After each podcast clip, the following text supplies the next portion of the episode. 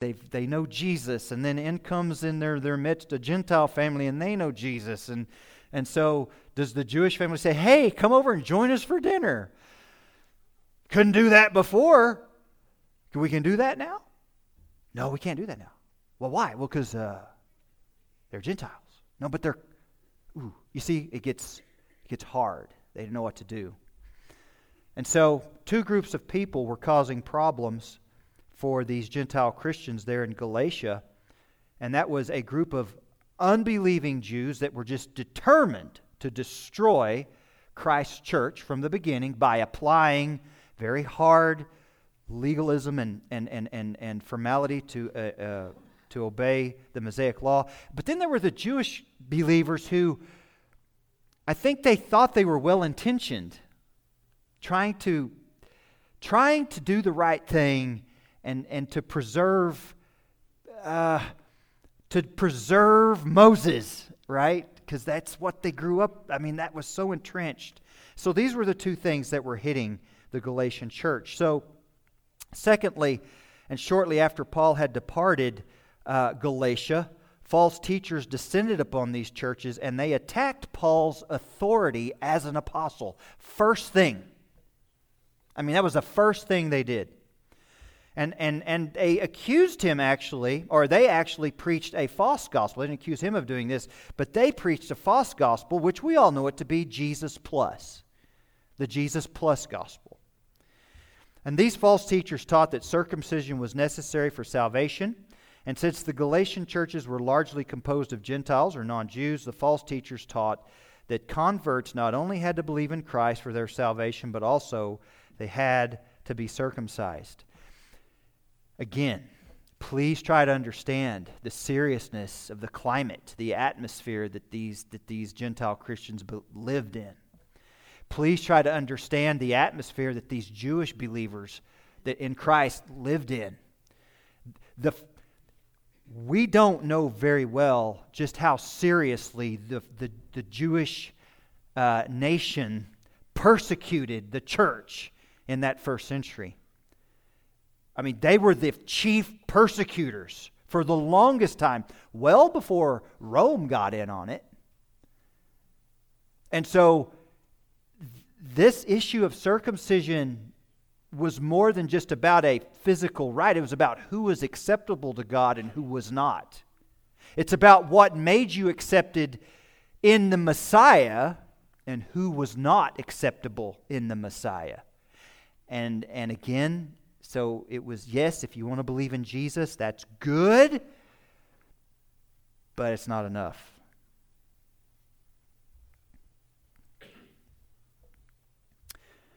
The word apostle, then, what is an apostle? The word apostle comes from the Greek word apostolos, and it means one who is sent, as I said before, as in an envoy Origen actually puts it everyone who is sent by someone is an apostle of the one who sent him. So, if my wife had a message for Jesse and I'm going into town and I'm supposed to swing by, I could be an apostle with a message from mom. okay.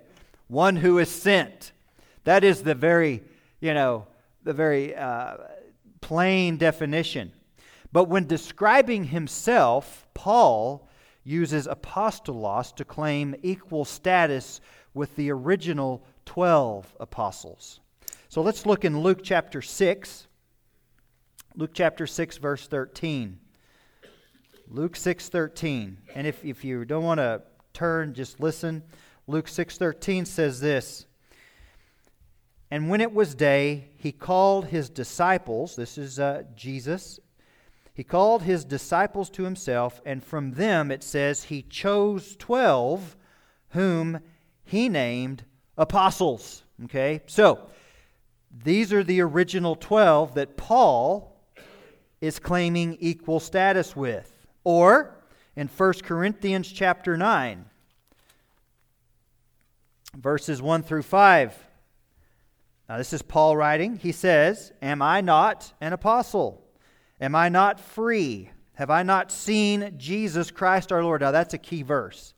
Have I not seen Jesus Christ our Lord? If I am not an apostle to others, yet doubtless I am to you, for you are the seal of my apostleship in the Lord. If you remember in Galatians 1, it says, Paul, an apostle, with the brethren. So not, so not only is he claiming equal status as an apostle with the original 12, but he's saying, So the brethren that are with me are as well and can attest to it by validating that what I am preaching they have also heard by the others, the other apostles as well. And he says in verse 3 My defense to those who examine me is this Do we have no right to eat and drink? Do we have no right to take along a believing wife? As do also, now notice this, the other apostles, the brothers of the Lord. And then it says, and Cephas or Peter. So right here we have in 1 Corinthians Paul claiming not just one who is sent, but he's claiming equal status then with all the original 12 apostles. So when he claims apostolic status in his letter openings, Paul will often also trace that status to the call of God, but only here in Galatians does Paul set that divine calling in contrast to any possible human appointment humans didn't appoint him. He didn't appoint himself. So that's the one thing I always found unusual about what we have in modern day apostles, false apostles. They appoint themselves. Okay, I know of one who has a big building right over here that he was just standing there one day and boom, he's an apostle. And, and these others do the same thing. But Paul is saying specifically, no, in my calling, I've I met with these apostles.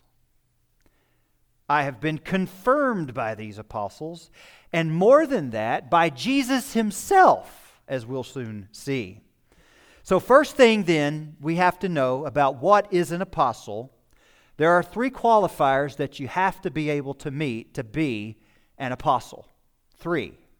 We'll see how any of the ones you've heard of that are still alive are doing with that, or any of the ones you've heard of from history post Paul have done with it.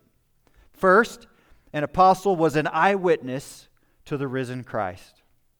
Now, we just read, Have I not seen Jesus? Okay. In Acts chapter 9, verses 3 through 6, and then in verse 15, this is where Paul gets his appointment. This is where Paul actually gets his conversion and appointment all in one. As he journeyed and he came near Damascus as Saul, remember the breathing threats against the church? Suddenly a light shone around him from heaven. Then he fell to the ground and heard a voice saying to him, Saul, Saul, why are you persecuting me? And he said, Who are you, Lord? It's a good question. Then the Lord said, I am Jesus. Okay, let's stop right there. Here is Saul going out as a unregenerate religious Jew, Pharisee, with letters of permission to lock up any Jew he finds worshiping this Jesus, separating families, submits, uh, consenting to their deaths, and he's headed out to another place to round them up. Gets knocked off his feet. Jesus is drilling him. Who are you, Lord? And then Jesus, I am Jesus whom you are persecuting. This is not a group text, if you will. Okay? This is specific. This is aimed. Even though Paul was with an entourage, it was him that Jesus was speaking to. And I believe that this is the point when Paul said, Have I not seen Jesus?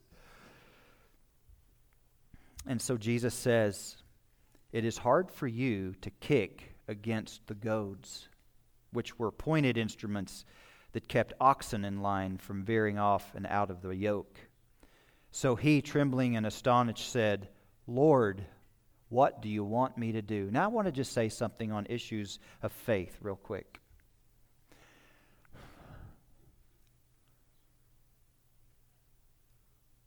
When you become a Christian and you're truly born again, this is Please get this. It isn't, am I a Christian and do I know Jesus? If I'm a Christian and I, and I know Jesus, my first question is, Lord, what, Lord, there's a confession Lord, what do you want me to do? If, because you're no longer your own. And, and in that moment of conversion, when regeneration happens to your soul, okay, and you're justified before God and you're given faith, we call it being born again, all those things. It's an umbrella term of being born again. But these are the components that are happening. Your initial response is, Lord. If your idea of being a Christian is different than that, you don't know Him. I promise you, you don't. Because there is something in us that cries out, Abba, Father. And I hate the way that's been abused a lot because this isn't just like saying, hey, daddy, hey, dad. No. This was the utmost respect from a child who reverences their father so much that when they approach with that love that only can be stowed by birth, they cry out, Dad, Papa, you bought me. Therefore, Lord is the first appropriate response to those who have been born again. If you do not think of Jesus as Lord, and I don't mean just a title. What's Jesus' first name? Well, it must be Lord, because people call him Lord Jesus. Must be his middle name, and Christ his last. It's not like that. You are applying Lord to the one whom you know has brought you to your knees. And then Paul says, What do you want me to do? because God, upon conversion, puts it in our heart to want to serve Him. So if your testimony doesn't have those components, I'm going to tell you something. I highly doubt that you've been born again. You may be moral, you may be churched, you may really appreciate and respect the faith, but you do not know Christ. Unless there is a innate compelling of Lord, what shall I do? Lord, I can't keep from talking to you. Lord, I can't help but say and express I, my love for you. Lord, this is your day that you've given me, your servant. So, and this is, this is a whole new person that lives. Then the Lord said, Arise and go into the city, and you will be told what you must do. And the, of course, the one who knows Jesus as Lord says, Okay, and verse 15, Ananias there, Paul is with, Saul is with him, and the Lord said to him, Go. Because Ananias is having issues with Jesus, going, This guy's kind of dangerous. He's shady. I'm a little nervous about having him in the house. But Jesus said to him, Go, for he is a chosen vessel of mine to bear my name before Gentiles, kings, and the children of Israel. Now, did you hear that part? So not only do we have Paul's testimony of seeing Jesus to be appointed an apostle, but we also have Ananias' testimony as well.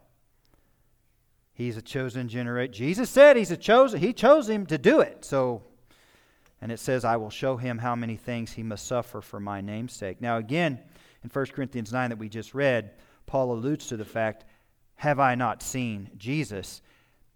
And Ananias can back this up. So he's not an apostle in his own mind and imagination. So JT, I'm going to pick on JT today because he's over there. So JT decides to go camping off on the river.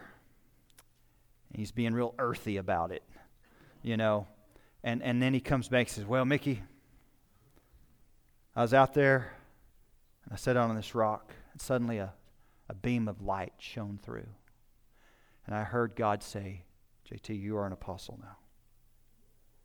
I want you to go take my name back to the church and say whatever I tell you to say. And then hits his testimony. I'd say, well, do you have anchovies? you know, or sardines or something that went bad. Who can confirm this to you, JT? Well, I, God confirms it. It's the only one that I need. Well, we need more because all the other apostles had more. You follow? You see what I'm saying?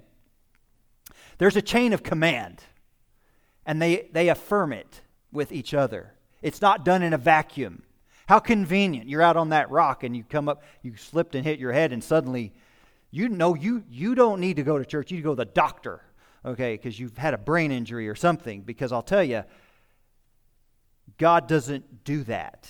He confirms it by the others. And that's exactly what we see with, with Paul. So, number two, an apostle was appointed directly by Christ. Directly. So, think of the ones you may have heard of. Have they been appointed directly by When I say directly, here's what I'm, I'm meaning. You've seen, they've seen him in person, and he said, Do this. Now, if they claim that, somebody's lying.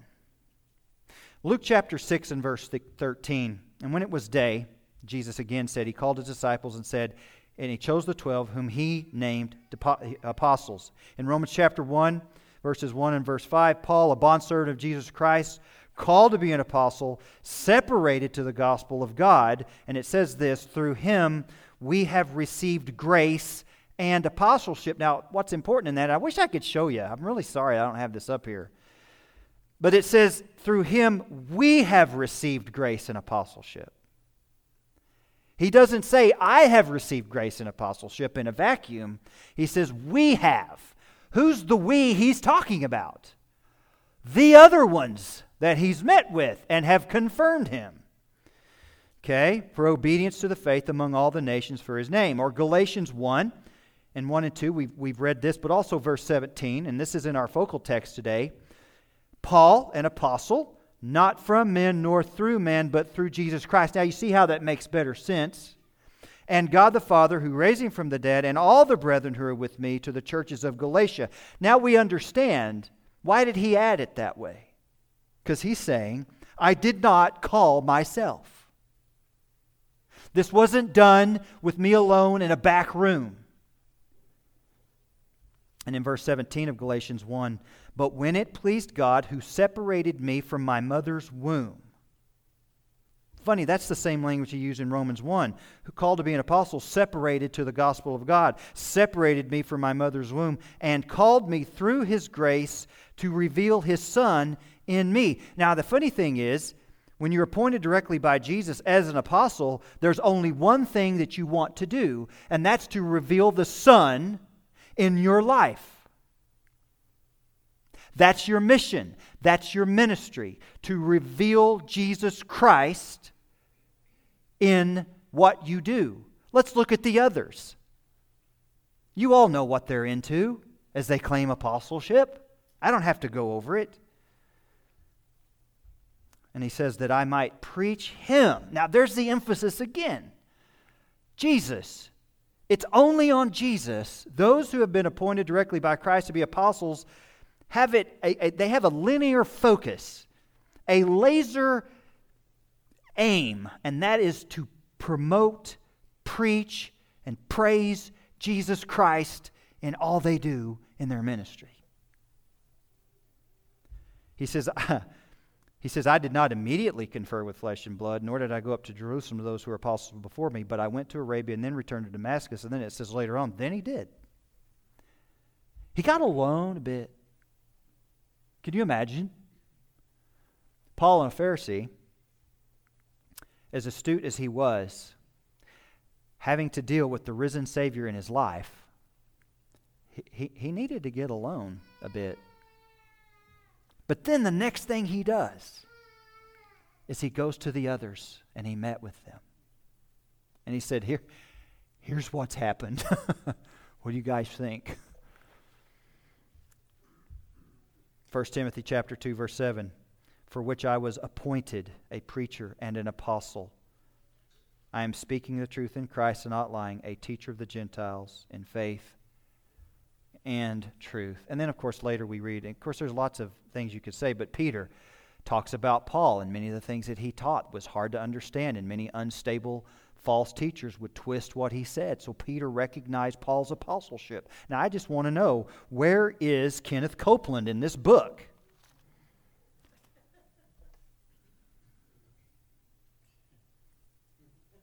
You know, I'm being facetious, but Do you realize the blasphemy that's there?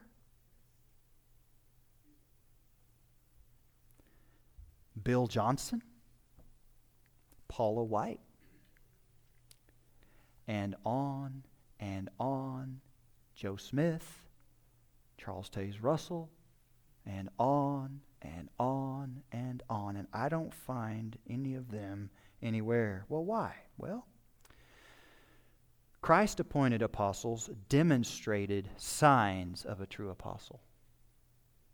Now, they're the only ones that could. Second, or, uh, 2 Corinthians 12 and 13, 12 verse 13. Truly the signs of an apostle were accomplished among you with all perseverance in signs and wonders and mighty deeds. And indeed, they did a lot of stuff. They raised the dead, they healed the blind and the sick, and the aprons were taken from them and given to sick people, and they were healed. And there was all kinds of things that happened with the apostles to confirm their apostleship.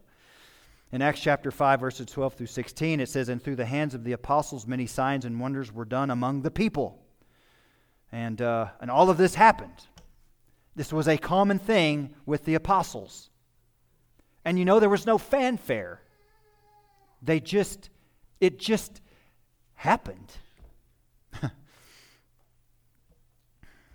Lastly, I'll just say this Paul is the least of the apostles. He makes this clear in 1 Corinthians 15 when he says, Then last of all, he was seen by me also. Who was he? Jesus. He was seen by me. And then he says, As by one born out of due time. Now listen, for I am the least of the apostles, who am not worthy to be called an apostle, because I persecuted the church. He had humility. You can read it, and, and it leaks out of all of his letters and his epistles. Let me ask you, for those of you who are familiar with modern day false apostles, do you see much humility in them? This, this phrase, one born out of due time, in the Greek is ektroma, okay? Here's what it means. Now listen. This is the only time this word for one born out of due time, ektroma, is used. It's the only time it's used in Scripture. And it means a miscarriage, a, an abortion, untimely birth. Paul was saying that in the same way that it would be unusual for a miscarried child to live, likewise, it was abnormal for him to be an apostle. That's how less he thought of himself. He goes, I shouldn't be here. I shouldn't be doing this. I know what I've done. And so this led right into his next statement about being the least of the apostles. In Acts 22, verse 14, then he said, The God of our fathers has chosen you that you should know his will and see the just one and hear the voice of his mouth. For you will be his witness to all men of what you have seen and heard. And now, why are you waiting? Arise and be baptized and wash away your sins, calling on the name of the Lord. He's chosen you for this. So, where does this, how does this help us? Why, why, why is it that we need to know about this? Why am I grandstanding on just the, the second verse, first two verses? Because Judaism in the day wanted to tell you, as Gentiles, that you're not good enough, really, to be part of God's kingdom. One group was saying, this whole Jesus thing, he was a false Messiah. You need to convert to Judaism, essentially, is what you need to do. And you do all this stuff. And even then, you're still a proselyte, so. But then the other group said, well, well, no, you need Jesus, but just to be sure that everything's good, you need to be circumcised and you need to do these food laws and you need to do all that too. Cause, and what that's saying is that Jesus isn't quite sufficient. Now, that's what we would call Judaism. That was the effect that it had on the new church, and especially the Gentile believers. I'm going to I'm going to give you the updated version of it. It's not very Jewish anymore. I would say it's, it, here's how I would describe it You know Jesus good. You want to be holy, you should be. So here's a list of the things that you should do to just make sure that he's not mad at you. You see, this is where I live.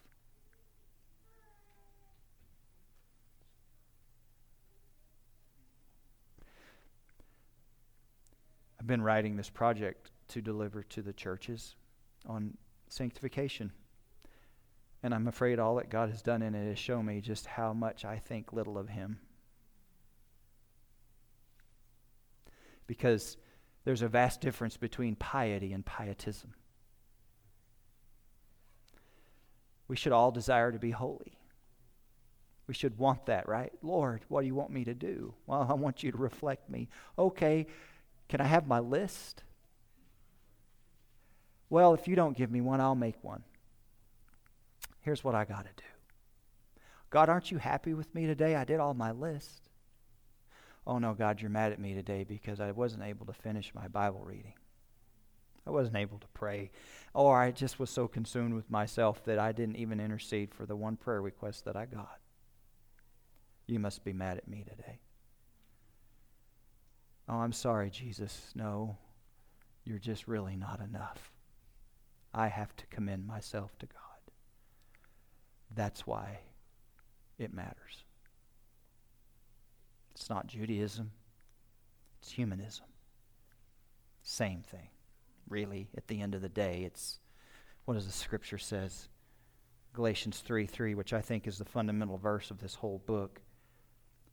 Paul writes, Are you so foolish? Having begun in the Spirit, are you now being made perfect by the flesh? I would reword that and say, I'm glad you know you have a testimony of faith, but you know Jesus isn't quite big enough to make you what you should be, so you need to help him out. Now you're calling Jesus weak. Now you're saying God can't perfect what he started. Now you're saying God is not merciful. Now you're saying God has no grace. And now you're saying that indeed you have to save yourself. Do you see how, at the end of the day, that is very heinous and I have to go back and apologize to God every single time I slide back into pietism. Because Titus says, Not by works of righteousness which we have done, but according to his mercy, he saved us. There you go. How are we saved? Mercy. Through the washing of regeneration and renewing of the Holy Spirit whom he poured out on us. Now, here's a word, and I wish that I could show you abundantly. He, he, he poured out abundantly. When you wake up and you, when you kick the wife and hug the dog and you're all messed up that day, okay?